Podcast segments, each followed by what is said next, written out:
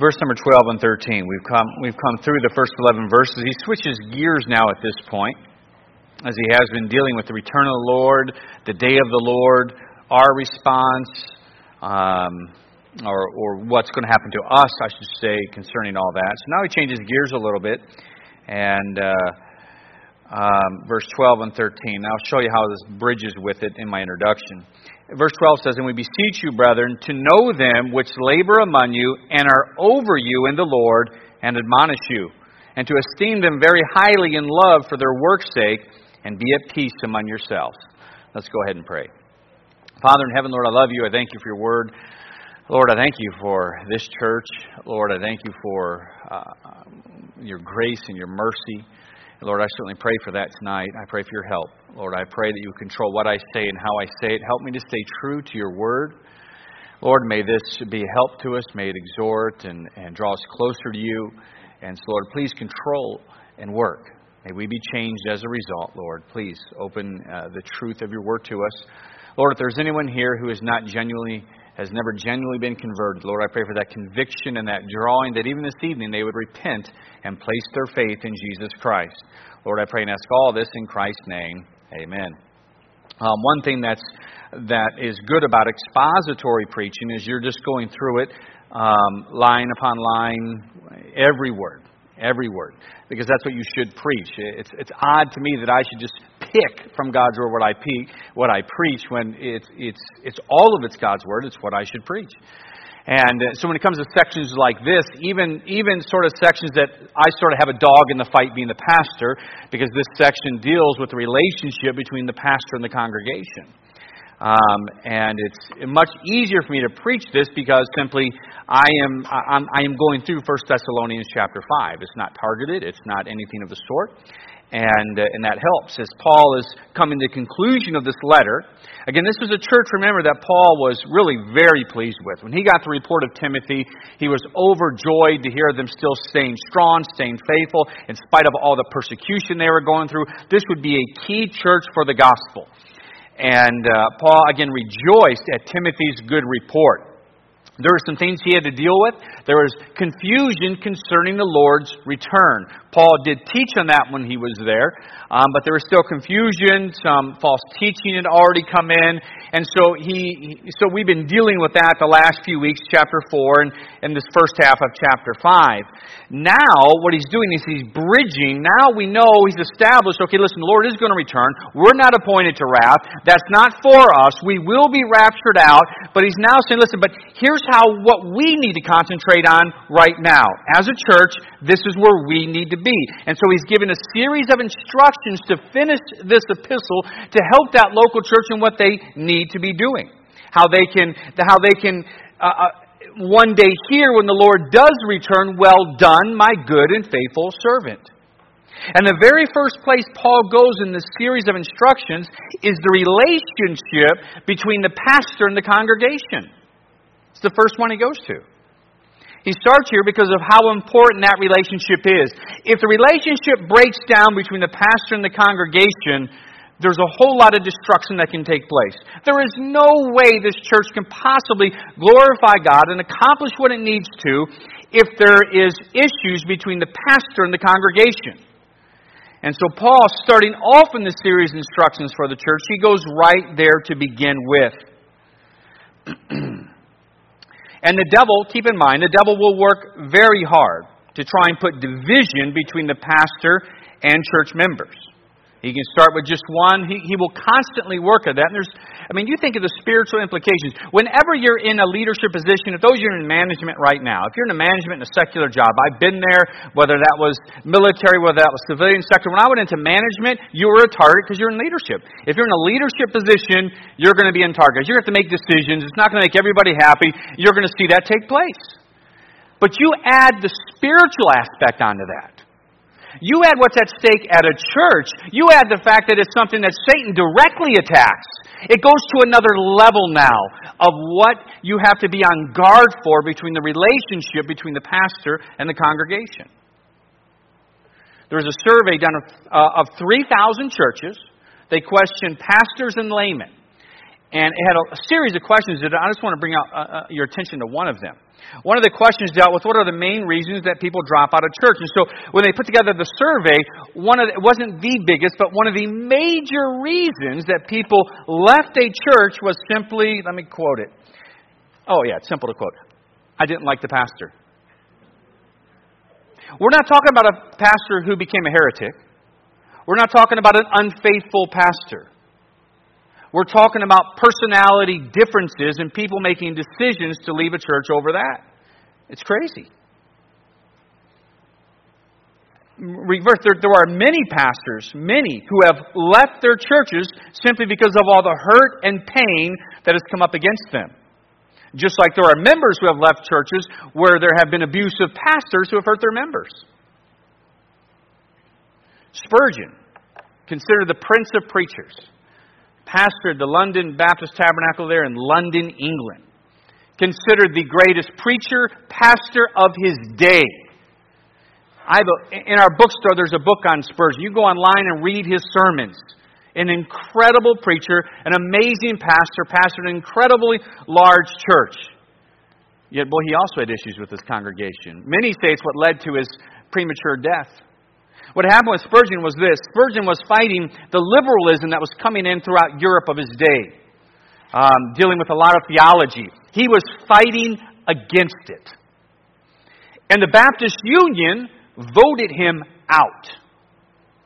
Think about that. We really could say he was the very first independent Baptist church. Now, he's not credited with that. J. Frank Norris out of Fort Worth, Texas, is credited with that in 1946. But he got voted out of the Baptist Union. Now that had to hurt, but what hurt worse was this his own assistant pastor, who was also his brother, voted with the union in his own church. It said he never recovered from that hurt. He never recovered from it. When there becomes aught between pastor and membership, that's it can destroy, it can do a great deal of damage. Now, in the New Testament, you have three different primary terms, and I'm not going to get into all of it tonight. They're used interchangeably, but they each have different nuances when it comes to that of pastor. The first one is that of elder.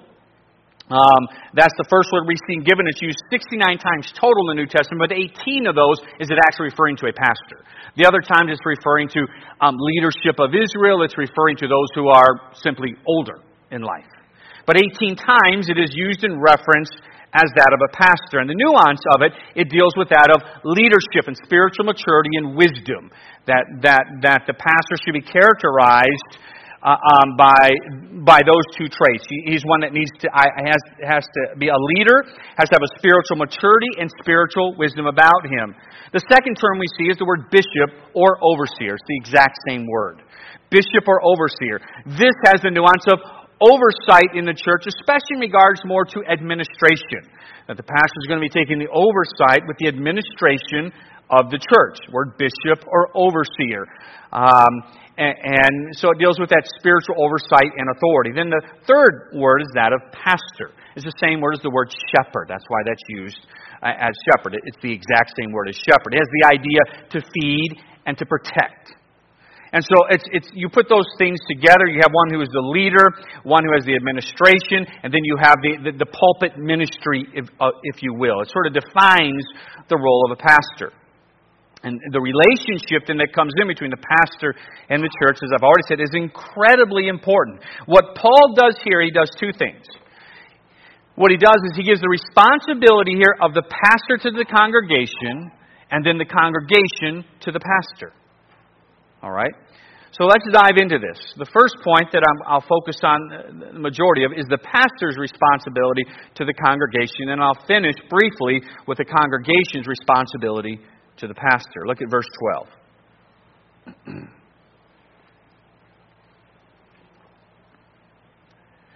It says, And we beseech you, brethren, to know them which labor to know them which labor among you and are over you in the Lord and admonish you.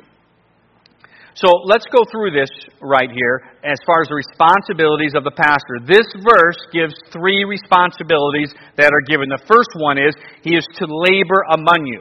They are to work. That's exactly what's to take place. And the word used for labor, labor here is a strong word, about the strongest you can use. It means working to the point of exhaustion. It means to toil. It means to sweat. We see this word used in other places in regards to the preaching of the Word of God, in, in, in regards to Paul's ministry, and whatnot. 1 Corinthians chapter 15, verse 10, other places as well. And the truth is, when it does come to that aspect of ministry, it is very toilsome. I mean, uh, think about this for a second. It's every single week preparing two to three sermons. Two uh, uh, for me, which are very involved and very expansive. Just the two messages, not counting the topical that might come on a Sunday night, those, each of those will be combined from a series of notes for each single message from 7 to 12 pages. From that, I'll narrow that down to 4 to 6 pages of an outline by the time I finish those notes. That's done twice a week. You put that together in one month, that's the equivalent of one to two dissertations every month. It's every week, 52 weeks a year, week in and week out, that that is taking place. By the time I finish Wednesdays, which I try and shoot for around noon on Wednesdays, that certainly doesn't always happen, and but that's the goal. By then I'm already then flipping it. When I finish, usually I grab over, I flip over right now to the book of Acts, and already start getting thoughts for what I'm going to have to start studying for come Thursday to try and get a jump on that. When I'm home, start thinking about what's going on, what's going to be taking place from there. This is just dealing with the sermon preparation of the side house. This doesn't count the counseling, the visiting, the problem solving, the administration of the church, the putting out of fires, the planning of the future, whether it's wedding, funerals, hosting conferences, on and on and on. To quote from one commentator or pastor, uh, he could say things a lot better than me. He says, Faithful pastors are not undisciplined people who simply show up on Sunday. Faithful pastors are highly disciplined people whose lives are brought into line so that they can pour their whole life into the flock God has given them. Think of the responsibility that's given. Turn over, turn back just a couple of pages to the book of Colossians, chapter 1. I want you to see this. And once you begin to understand the responsibility that's given, you'll see why the devil will work incredibly hard to put division in.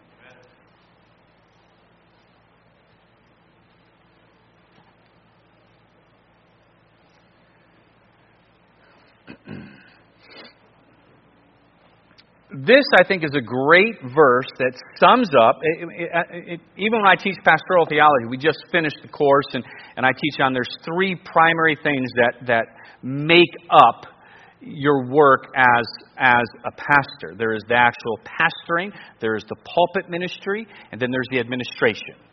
Um, this verse, though, I believe gives the ultimate goal when you are a pastor, what every pastor should be shooting for, and that's verse 28 of chapter 1 whom we preach, warning every man and teaching every man in all wisdom, that we may present every man perfect in Christ Jesus.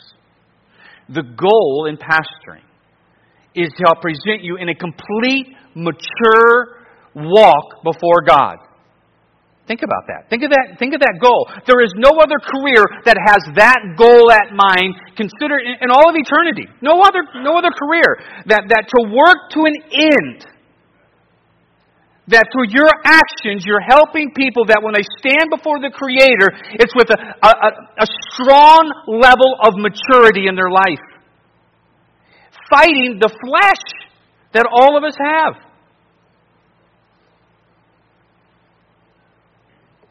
A pastor should never just be content with just seeing souls saved or, or, or, or packing a church out or slight spirituality. It should be obsessed with what Colossians chapter 1 and verse 28 is saying to present every man perfect in Christ Jesus.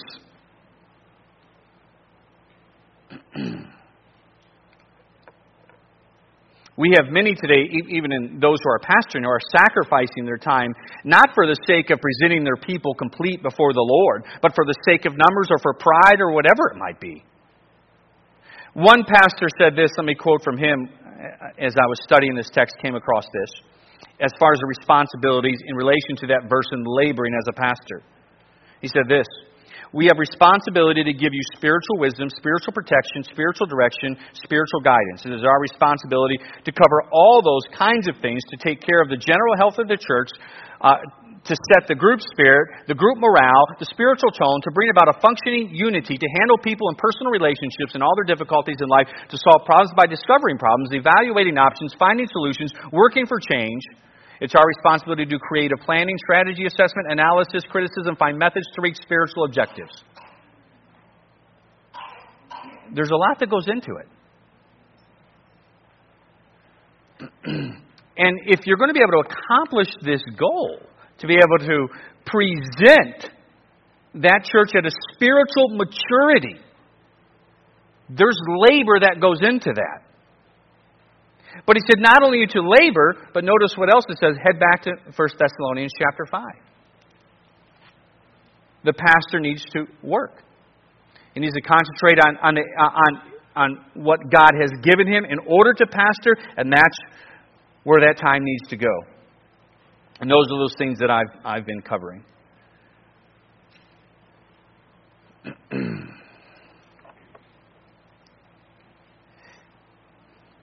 he said, Those who labor among you and are over you in the Lord. Secondly, I'm to lead. I'm to lead. In order to accomplish the goal that I have from Colossians 1:28, there has to be authority that goes with it. And there is God-given authority. Now notice, my authority is in the Lord. It is. My, my authority is in the Lord. It's not self-appointed, and this gives the scope of my authority. It doesn't go outside of that. It doesn't. I'm amazed at sometimes what I hear what authority pastors take upon themselves that goes well beyond anything the Bible has ever said. You know, I gave the example we were going out for COVID of, of, of why we were not breaking Romans 13 once we understood COVID. We're, we're coming into that August. We're getting ready to hit a second wave, and I said, you know, if they, if they do shut us down, we're not going to. We will police it ourselves as our own local body. And so the concern was, were we breaking Romans chapter 13? I said, no, because, because of, it's a different institution. And so the example I gave is where a pastor could abuse his authority. Uh, Hebrews 13, 7, I'll be coming up to that in, in just a few minutes. It, it says, you know, obey them that have the rule over you, speaking of pastors. And I said, that's Bible. That's what it says. And I said, however, can I go into your house and tell you what time your kids will go to bed, what time you will have dinner ready, what time you will do your devotions? Do I have that authority? Does not Hebrews 13, 7 say, obey them that have the rule over you? Of course, everybody would say, even if you're just hearing it for the first time, that doesn't sound right. That's because it's not right because I entered another institution outside of the church. Your home. I don't have authority in your home. I do within this church. Especially when it comes to what I'm doing right now, the pulpit ministry, in administering the Word of God in the Lord. That is the scope of it. But there is authority with the position. Turn over to Hebrews chapter 13. I want to look at, I, have mentioned Hebrews 13, 7. I'm going to combine that with another verse, or uh, I mentioned actually 17. I'm going to combine 7 and 17 now.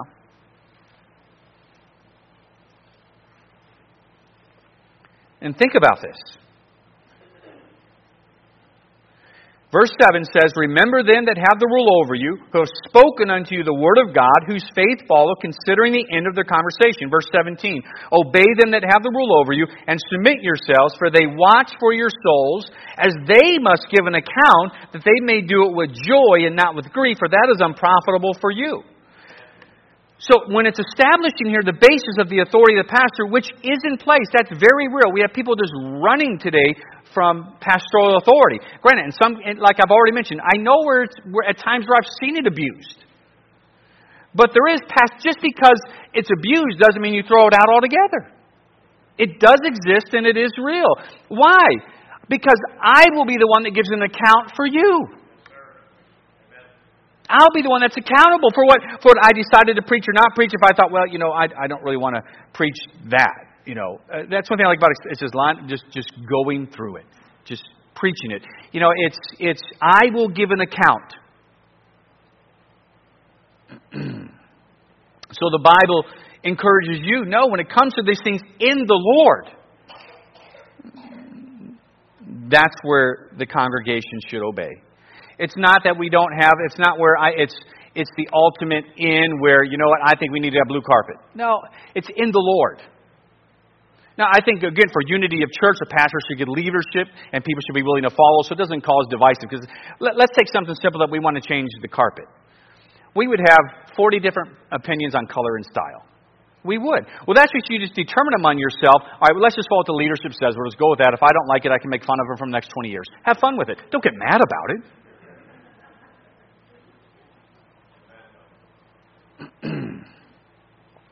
So, it's my responsibility to lead in this church. That means, as that, I have to be willing to make decisions. I have to be willing to make decisions that I know people aren't going to agree with. Do you think I enjoy that? Nope, not at all. I would love to be able to make decisions that everybody's happy with. But you can't lead that way. It's not how you lead. You'd be called a Democrat then if that happened.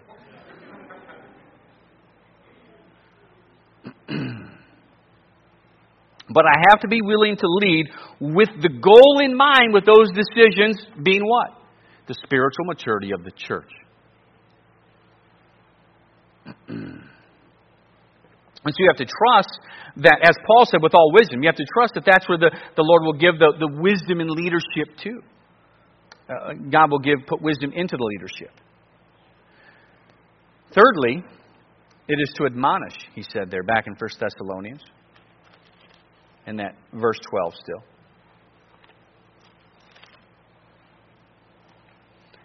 He's, he said, To know them which labor among you and are over you in the Lord and admonish you. So let's talk about this. Here's a third responsibility given in this verse, and that is to admonish.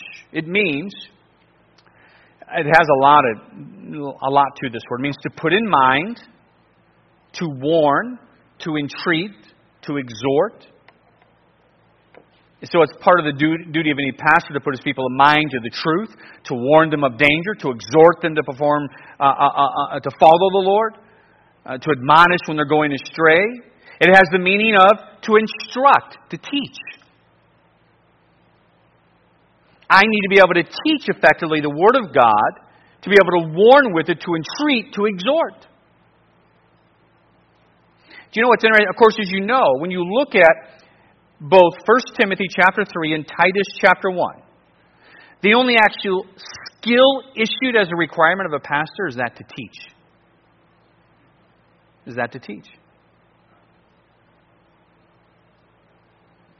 It's reiterated again in 1 Timothy chapter 4, 1, uh, uh, um, 1 Timothy chapter 4, in two places actually in 1 Timothy chapter 4 of the pastor's responsibility to teach.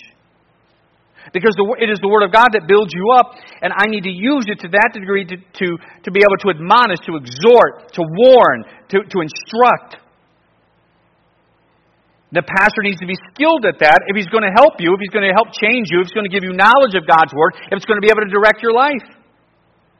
Also, eh, as we see also listed, of course, when you go back to Timothy, that's also important because not only does it be able to build up the church, but it also at the same time, it has to be able, according to the scripture, to give an answer to those who deny the truth by answering in such a way that they can't even argue with. Like Stephen did. That's part of the responsibility. And when it comes to the pulpit to admonish, when you put that together, think about this. That means I am to affect your mind, your heart, and your will when I stand behind you and preach. That's always present on my mind. Lawson, he was talking about those three areas once uh, to pastors. And, and I like how he put it. I didn't know where he was going at first. And he said, he said, you don't want somebody behind the pulpit that's just always going to instruct. Just going from mind to mind and that's it. He said, he said that's just instruction, and, and, he's right. If that's all you have, you just have somebody who's going to stand behind the pulpit, and there's pastors like that. It's just instruction. It's just like, okay. And you're done. Then you have other pastors that aren't just mind to mind, they're more heart to heart. They're more devotional pastors. It's just going to the heart. That's all they do. But they're missing two thirds of the responsibility. You have other pastors, some of those hard nosed ones, that just go to the will. They're, they're the ones you know, they, they may get called at times legalistic. They're just a hard nose. They just want, you're just going to do this. This is what you're going to do. But the fact is, to be a biblical pastor, you have to affect all three the mind, the heart, and the will. And by the way, for those that are called into ministry, I believe the one way that protects you the best to perform all three of those is expository. It is. It'll help you keep in line in all of those.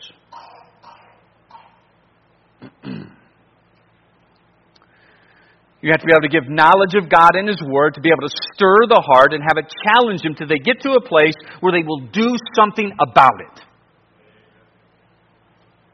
Baxter, who this is what, almost 200 years ago, said this.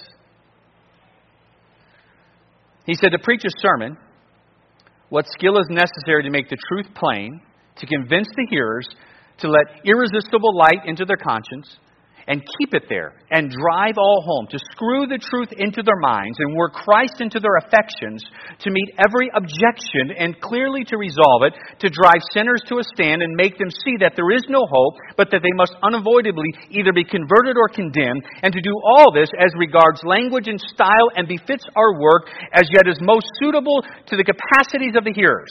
This and a great deal more should be done in every sermon, must surely require a great deal of holy skill. So great a God whose message we deliver should be honored by our delivery of it.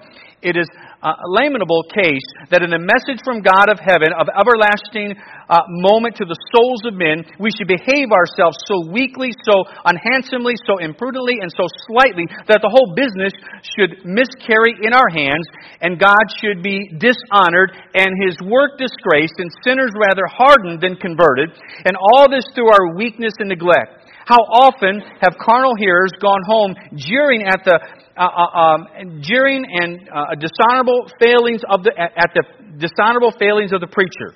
How many sleep under us because our hearts and tongues are sleepy, and we bring not with us so much skill and zeal as to awake them.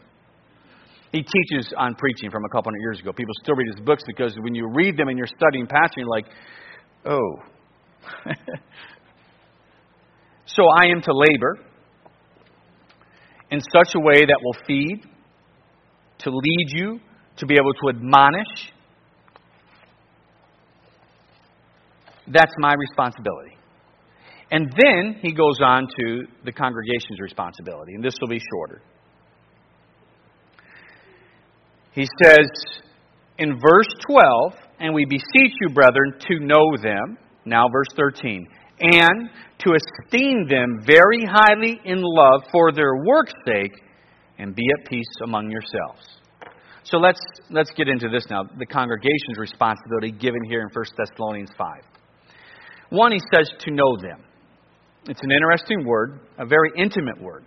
Um, and I came across an article when I was studying this. I figured this is a good place to put this article in here. I want to read this. The title of this article is How to Get Rid of Your Pastor. Um, it said, Not long ago, a well meaning group of laymen came from a neighboring church to see me. They wanted me to advise them on some convenient and painless method of getting rid of their pastor. I'm afraid, however, that I wasn't much help to them. At the time, I had not the occasion to give the matter serious thought. But since then, I have pondered the matter a great deal, and the next time anyone comes for advice on how to get rid of the pastor, here's what I will tell them. One, look the pastor straight in the eye while he's preaching and say amen once in a while, and he'll preach himself to death. Two, pat him on the back, brag on his good points, and he'll probably work himself to death. Three, rededicate your life to Christ and ask the preacher some job to do, preferably some lost person you can win to Christ, and he'll die of heart failure. Four, get the church to unite in prayer for the preacher, and soon he'll become so effective that a larger church will take him off your hands. That's a good article. And the truth is, many pastors have been hurt by their congregations deeply. I can think of many different stories. I gave the example in the introduction, and of course, of Spurgeon himself. Many, many pastors have left their church not because of sin, simply because of hurt from within the church. Again, when you're in leadership, as I mentioned in the introduction, you are always a target. You're always a target if you're in any any authority at all, you become a target. And again, you add the spiritual side to it. Satan's at work. He will do whatever he can to cause problems. This is why Paul's hitting this first. He understands the importance of the relationship between the leadership and the members of the church.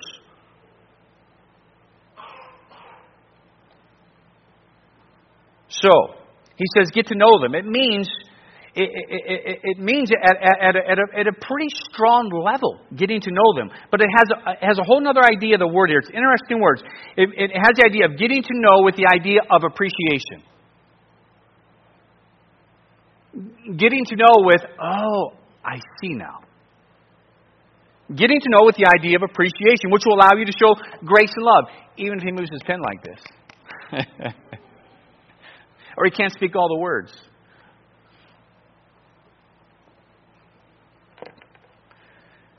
Secondly, he says this you need to esteem them very highly in love. This now switches to your heart towards your pastor. To esteem means to consider, to regard, to think. To quote one pastor on this section, commentator, he happens to be a pastor as well, said this that love means you seek their best. That love means you overlook their weakness and frailties. That love means you speak well of them. That love means you encourage them. That love means you lift them up as called, as called men of God who have brought you the truth.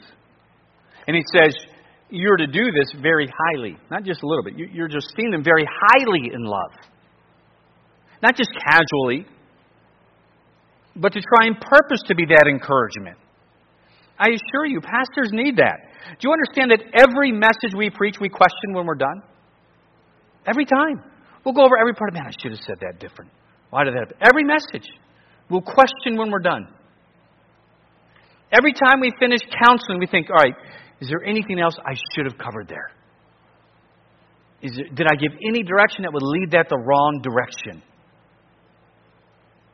You better believe, even to the point of question, okay, when I'm getting ready to make this decision for the church, I make that decision, is it going to be right? Is this it? Yes, you think of all the different people and all the different personalities, and you know the different faces come to mind. All right, when I do this, I got, I got to be able to talk to, talk to this group or this person. I know they're going to disagree with this. And, and you, uh, when the Lord, do you know when the Lord put on my heart at the Independent Baptist Church of Anchorage to start a junior church with the Busman ministry and bring those? Do you know how many sleepless nights entailed in that? Not because I questioned the leading of the Lord in it. I did not how it was going to be received. You know, that was the reason I had Brother Strange up that year from Florida to get advice on how to go about that. I brought him in and I said, Church has never had that. Ever. And, and, and I said, and, and, and I said, I, I don't think it's going to be a small deal. And I said, what do I do? And one, I, I really liked, I liked how he encouraged first off. He said, one, you need to do this. You do. Um, I mean, I, I don't know. It was a story I told him. I remember I was already on my heart strongly. Then we had the two and four ministry here, and the the, the final straw was I was already leaning that way, but the final straw was the two and four ministry. They're giving the candy out, and most of these kids have been coming for years and years and years to our church. The the question given to get the piece of candy, which everyone wants a candy, they can't. They all want to know the answer. It isn't because they're sleeping. They all can't wait to give the answer. Picture this 70 some kids present. What is the name of our church? Complete silence. Attending our church for years, they didn't even know the name of it. And that day, I'm like, Lord, the change is coming. We need to switch this to Sundays. We need to have a place, at least when the parents come, if they want to go, because the kids can't tell them the name of the church, they, they know where to go to come to church. But don't think you don't question and think, okay, how's this going to be received? You think of that. So don't think that certainly doesn't bother the pastor or keep him up, because it does. It's never up. That's just what I'm doing. I don't care what you think. It's never the case. If you have a pastor like that, he should go. He, sh- he should go. He doesn't have a heart for the flock. You want to do things, you have to balance the principle of, uh, uh, uh, of, of, of the importance of people with what you're doing. And making sure, okay, is this, is this going beyond where what I'm trying to accomplish, it'll hurt too much? And he even gives here why you're to esteem very, very highly in love for the work's sake. For what's a, not because of the personality. It's not, it's not because you think, you know what, that, that Terry McGovern, I can't stand his personality. He, he, he's, not, he's not Pastor Roach. You don't have to esteem me highly in love because of my personality, which I'm sure everybody's glad for that. I am too. but for the work's sake is why that's done for the work's sake. And know what that leads to? Let me finish with this. I'm done. It says, and be at peace among yourselves. Know what that'll produce in the church? Peace. Unity. We can get something done. We can get something done. With heads bowed and eyes closed.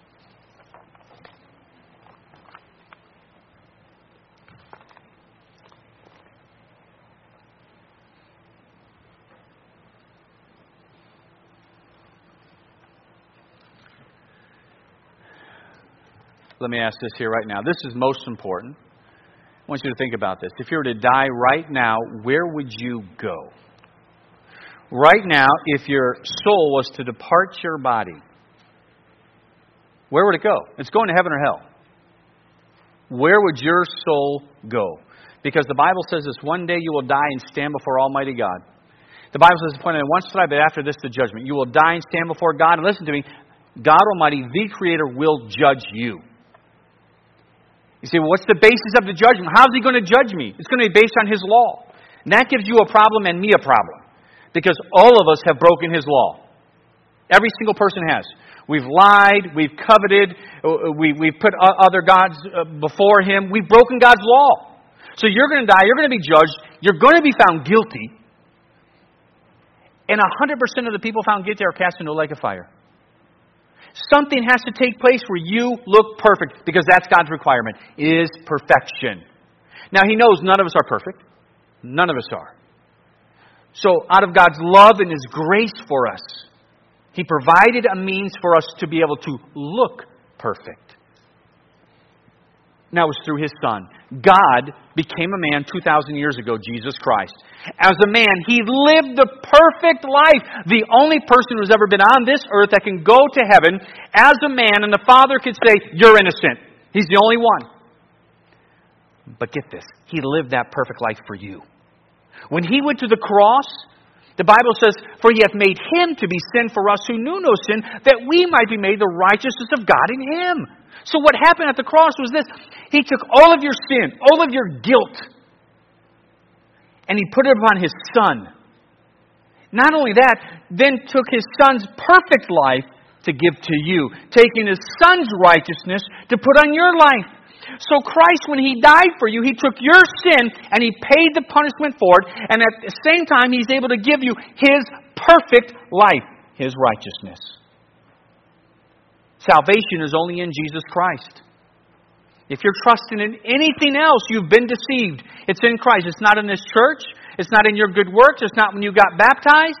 It's not how good of a person you are. It is repentance and faith in what Jesus Christ did for you.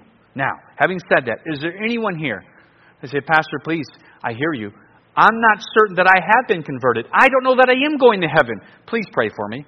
Anyone here like that, just put your hand up and then put it back down. Anyone here? Let me see it, and then put it back down. I see some children's hand went up. That's all I've seen. If you put your hand up, I did miss it. I would need you to do it again. All right, Christian. If you need to come and pray this evening, you come and pray. Father in heaven, bless this invitation, Lord. I pray this in Christ's name.